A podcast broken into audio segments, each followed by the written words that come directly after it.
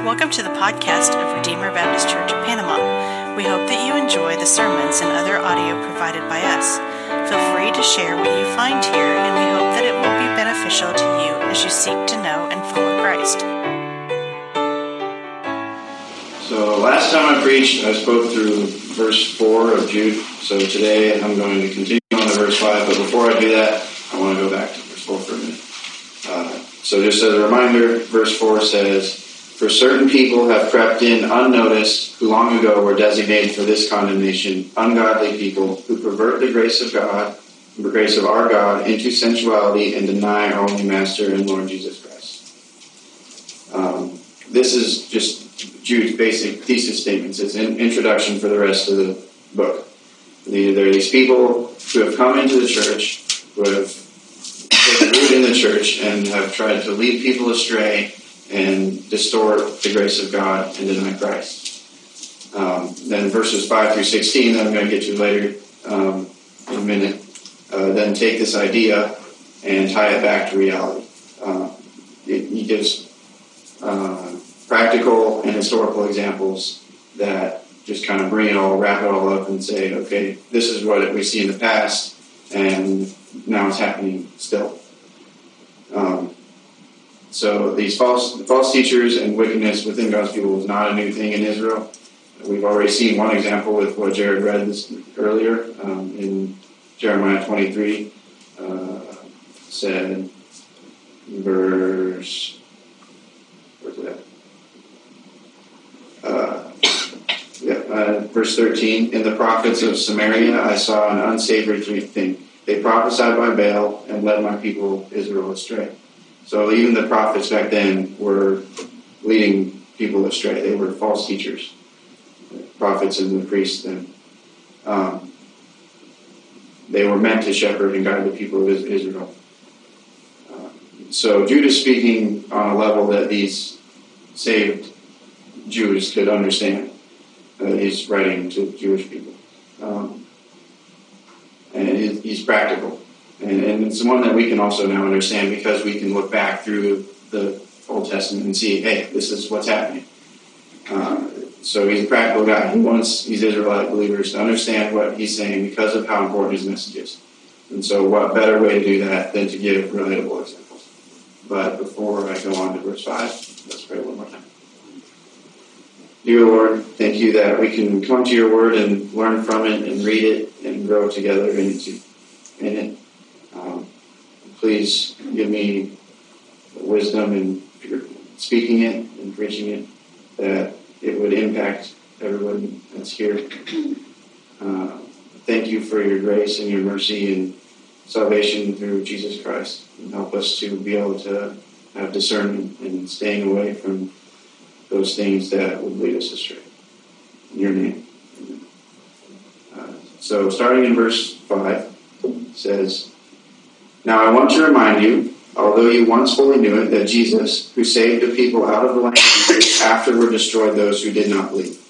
And the angels, who did not stay within their own position of authority, but left their proper dwelling, he has kept in eternal chains under gloomy darkness until the judgment of that great day just as Sodom and Gomorrah and the surrounding cities, which likewise indulged in sexual immorality and pursued unnatural desire, serve as an example by undergoing a punishment of eternal fire. Yet in like manner, these people also relying on their dreams defile the flesh, reject authority, and blaspheme the glorious ones. But when the archangel Michael, contending with the devil, was disputing about the body of Moses, he did not presume to pronounce a blasphemous judgment, but said, The Lord rebuke you. But those pe- these people blaspheme all that they do not understand, and they are destroyed by all that they, like unreasoning animals, understand instinctively. Woe to them, for they walked in the way of Cain and abandoned, abandoned themselves for the sake of gain to Balaam's error and perished in Korah's rebellion. These are hidden reefs at your love feasts, as they feast with you without fear. Shepherds feeding themselves, waterless clouds, slept, swept along by winds trees in late autumn, twice dead, uprooted. Wild waves of the sea, casting up the foam of their own shame. Wandering stars, for whom the gloom of utter darkness has been reserved forever. It was also about these things that Enoch, the seventh from Adam, prophesied, saying, Behold, the Lord comes with ten thousands of his holy ones to execute judgment on all and to convict all the ungodly deeds of ungodliness that they have committed in such an ungodly way, and of all the harsh things that ungodly sinners have spoken against him. These are grumblers, malcontents, following their own sinful desires. They are loudmouth boasters, showing favoritism to gain advantage. So, verse 5, he gives three kind of examples for how, uh, three practical historical examples of this wickedness that has kind of infiltrated the church. So, example one uh, Jesus saved the people out of Egypt and then later destroyed those who did not believe. Uh, this is in, in line with the pra- practicality of uh, Jews' mentality. He, he, starts with Israel. He starts kind of close to home. He says, You've seen this before and you know the consequences. This is your people. Um, he's making sure that the readers of his letter understand that these false teachers claim Christianity as well. So, I mean, all these people were part of Israel, the nation, but then they they still were destroyed because they weren't part of Israel, part of God's people. Um, Israel knew well from firsthand perspective that the other nations around them did not have God's favor. I mean, they could see from around them, and then the same in the same way we can see that blatant sin and denial of God throughout our culture is not. It's easy to see that stuff. What's hard to see is just a small twist in Christian in Christian circles that might throw the whole thing off. Um, we really need to be careful of that. Uh, so, and then the second example says and the angels who did not stay within their own position of authority, but left their proper dwelling, he is kept in eternal chains, under gloomy darkness, until the judgment of the great day. These were the angels who sinned against God. It, it seems like the sin that he's referring to is found in Genesis 6, 1 through 4. So will just read that really quick. Uh, this is right before Noah and the flood. Uh, it says, When man began to multiply on the face of the land, and daughters were born to them, the sons of God saw that the daughters of man were attractive, and they took as their wives any they chose. Then the Lord said, My spirit shall not abide in man forever, for he is flesh. His days shall be a 120 years. The Nephilim were on the earth in those days, and also afterward, when the sons of God came into the daughters of man, and they bore children to them. These were the mighty men who were of old, the men of renown. So Judah is saying here that these sons of God were angels who came down and had sexual relations with the women during during the time, and then created these man god things. uh, and so that that's what sin that that's the sin that Jude is talking about here. Uh, they the angels left their proper sphere where God had put them, and um, denied God's authority in that way, and came down and had intercourse with these women. And then, similar to Jude's previous example, Jude's point is that everyone who sins will be judged, even the angels. It's not limited to those who claim to be part of God's people. It's not not excluding angels. It's everyone. Uh, these ideas were very well known within Jewish culture at the time through the Book of Enoch and Jewish tradition. And he take, grabs a lot from that in these verses uh, from the book of Enoch. Mean, he says it even later, verse 14. Um, and but he's doing that to relate to them. He's not saying that uh, these things should be included in as inspired scripture uh, in the canon of scripture. He's saying that um, it's not doesn't mean that he accepted every aspect of Jewish thought and culture as true.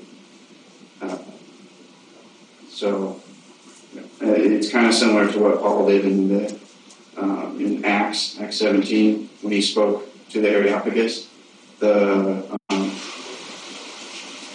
basically he was in Athens and he was brought before he went before these smart men of Athens and he preached the gospel to them.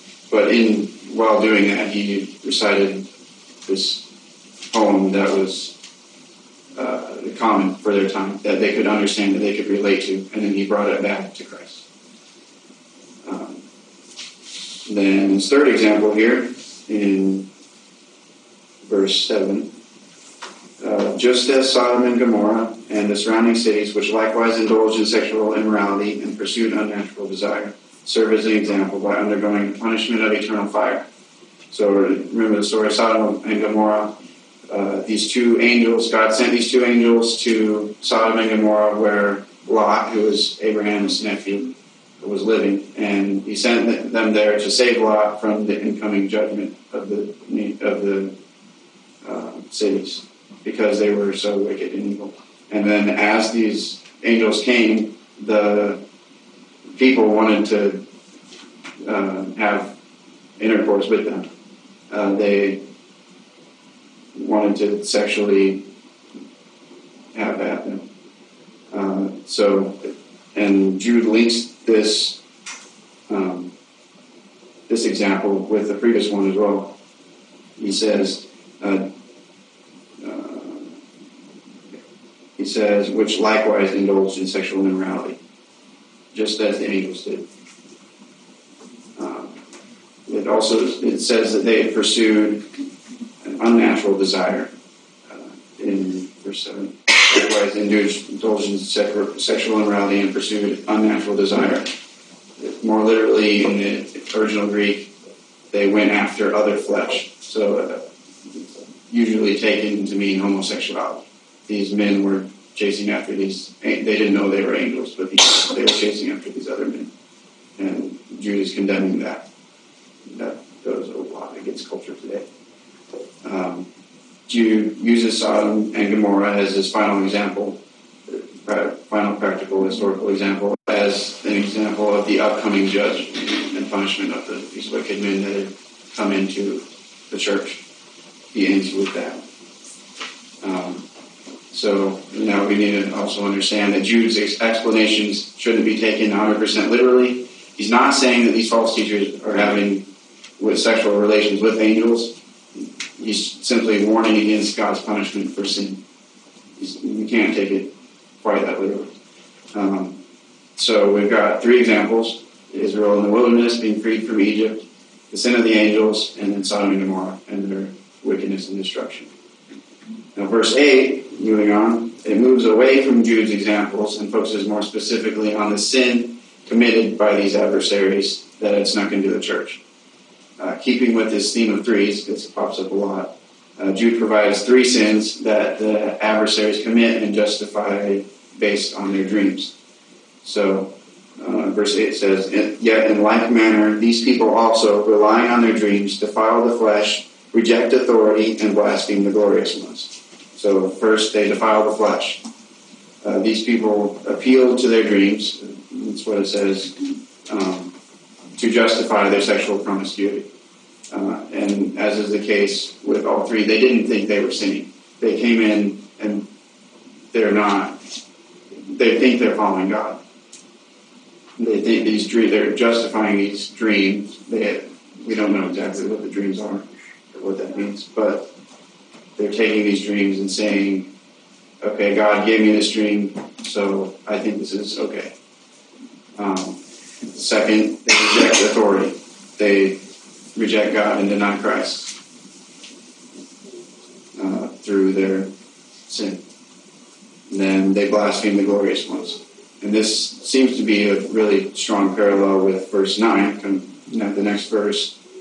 Um, and if that's the case, then we must assume that Jude is talking about blaspheming fallen angels, not the good ones.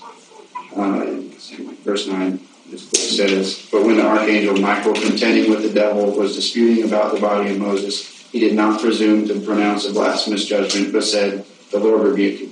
So even Michael the archangel wouldn't blaspheme against the devil. Um, so this connection between verses 8 and 9 seems to be that the intruders have been openly blaspheming fallen angels.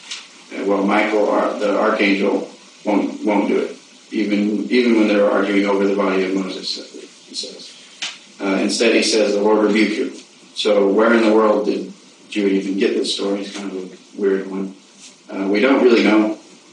It seems that the story came from a book called The Assumption of Moses, but whether or not this is true, it's not known for sure since we don't have the original manuscript. Um, some people find that the fact that Jude references a book outside of Scripture means that that book should be part of Scripture, but again, it doesn't mean that. It just means that he's taking from the culture and he's saying this relates back to what you've been hearing. Um, he just uses outside sources to make his point. He's not trying to say that they should be considered Scripture. And then verse 10 kind of seals this connection between verse 8 and 9 by saying that, unlike Michael, the archangel, these intruders blaspheme all that they do not understand. It says, But these people blaspheme all that they do not understand, and they are destroyed by all that they, like unreasoning animals, understand instinctively. There's kind of some irony here because uh, remember, these people thought that they knew what God knew. They were following God. They thought that they were doing what God had said with their dreams. They were God had given them these dreams, and this was okay. But He's saying they don't understand what they're doing. Uh, they, uh, and so in their ignorance, they're blaspheming against these glorious ones. So then, in response, verse 11, he says, Woe to them! Woe to the false teachers who have crept into the church. And once again, he categorizes his woe into three types of men. So he uses the examples of Cain first, he begins chronologically with Cain. He was the first one, first major example in the Bible of sin after the fall. Uh, he, when he killed, he killed his brother Abel. Uh, he does not mean that these people are physically murdering people. Can't take it too literally again, but that they are products of the sin of man. Uh, then, second, he uses the example of Balaam, and he says that they abandon themselves for the sake of gain. Their goal here is not the glory of Christ. Their goal is greed and sin in an effort to make profit. And then third and finally of these three, uh, he, he, uses Korah as an example. Uh, the account of Korah is found in number 16, and Korah was actually a priest, and he tried to usurp the priest's authority and kind of defect and almost create sort of a cult thing. And then God swallowed Korah and everybody who followed them into the earth. Um, these false teachers seem to have a large problem with the authority of God and the church over them, just like Korah did with uh, the high priest. He was a priest, and but he couldn't sit under the authority of the priest or God. And as a result, they deserve the judgment that God inflicted on Korah. And then verse 12 continues to describe these intruders. Um, he describes them more in like uh, physical terms. He says that they are hidden reefs at your love feast. They're concealed and dangerous for anyone who is unsuspecting, just like a ship running aground on a reef. If you're not looking out for it and watching, then you're, you probably will sink. Uh, they blended in. They went to their feasts they did they went to church, they went to this and that and this. They looked like they were saved. They looked Christian when really they were dangerous. Um, then, second, they are shepherds feeding themselves. Even though they look like they're shepherds, shepherds don't feed themselves. They're meant to take care of the flock. They're not taking care of the flock. They only focus on themselves and they let sheep go astray. Um, finally, Jude says that these people are useless and pushed back and forth in the wind like a cloud without rain.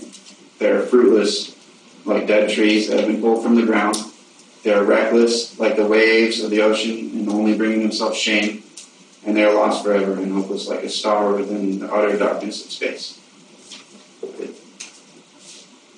Uh, verse 14, moving on, he's, he's we kind of run into two familiar things again. First, he's re- referencing Enoch.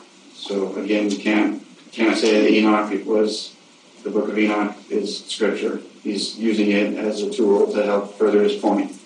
And second, he's saying something very similar to what he said already in verse 4 that these judgment of the false teachers has been destined from the beginning. And it's important to note um, uh, that the point of the message remains the same, whether or not. Um, okay, let me back up. Uh, okay, Jude believed that the section of Enoch that he quoted was true. And whether or not it was true, the message still remains the same either way. Jude believed that Enoch's prophecy was concerning the same false teachers that he was now trying to deal with, and he was convinced and comforted by the fact that God would come to judge all the ungodliness of men. Like verse 15 says, God will come to execute judgment on all and to convict all the ungodly of their deeds of ungodliness that they have committed in such an ungodly way, and of all the harsh things that ungodly sinners have spoken against him. If God is a just, just, just God, he will punish those who sin against him. And in verse 16, he says that these people are grumblers, malcontents, following their own sinful desires. They're loudmouth boasters, showing favoritism to gain advantage. Now, the problem for us is that everyone falls into this category. Romans says that there is none righteous, no, not one. We deserve God's judgment. But yet God had mercy on us and sent his Son to cover our sin. Uh, and that's amazing. It's miraculous. So let's pray and continue to praise him with our last song. Dear Lord, thank you that again that we can read your word forgive us for our sins and help us again to stay away from false teachings and being led astray. Give us discernment in that area. Um, thank you for your grace and your mercy through your Son. That He died for us and that we can have redemption and restoration through Him, uh, even though we are poor and broken.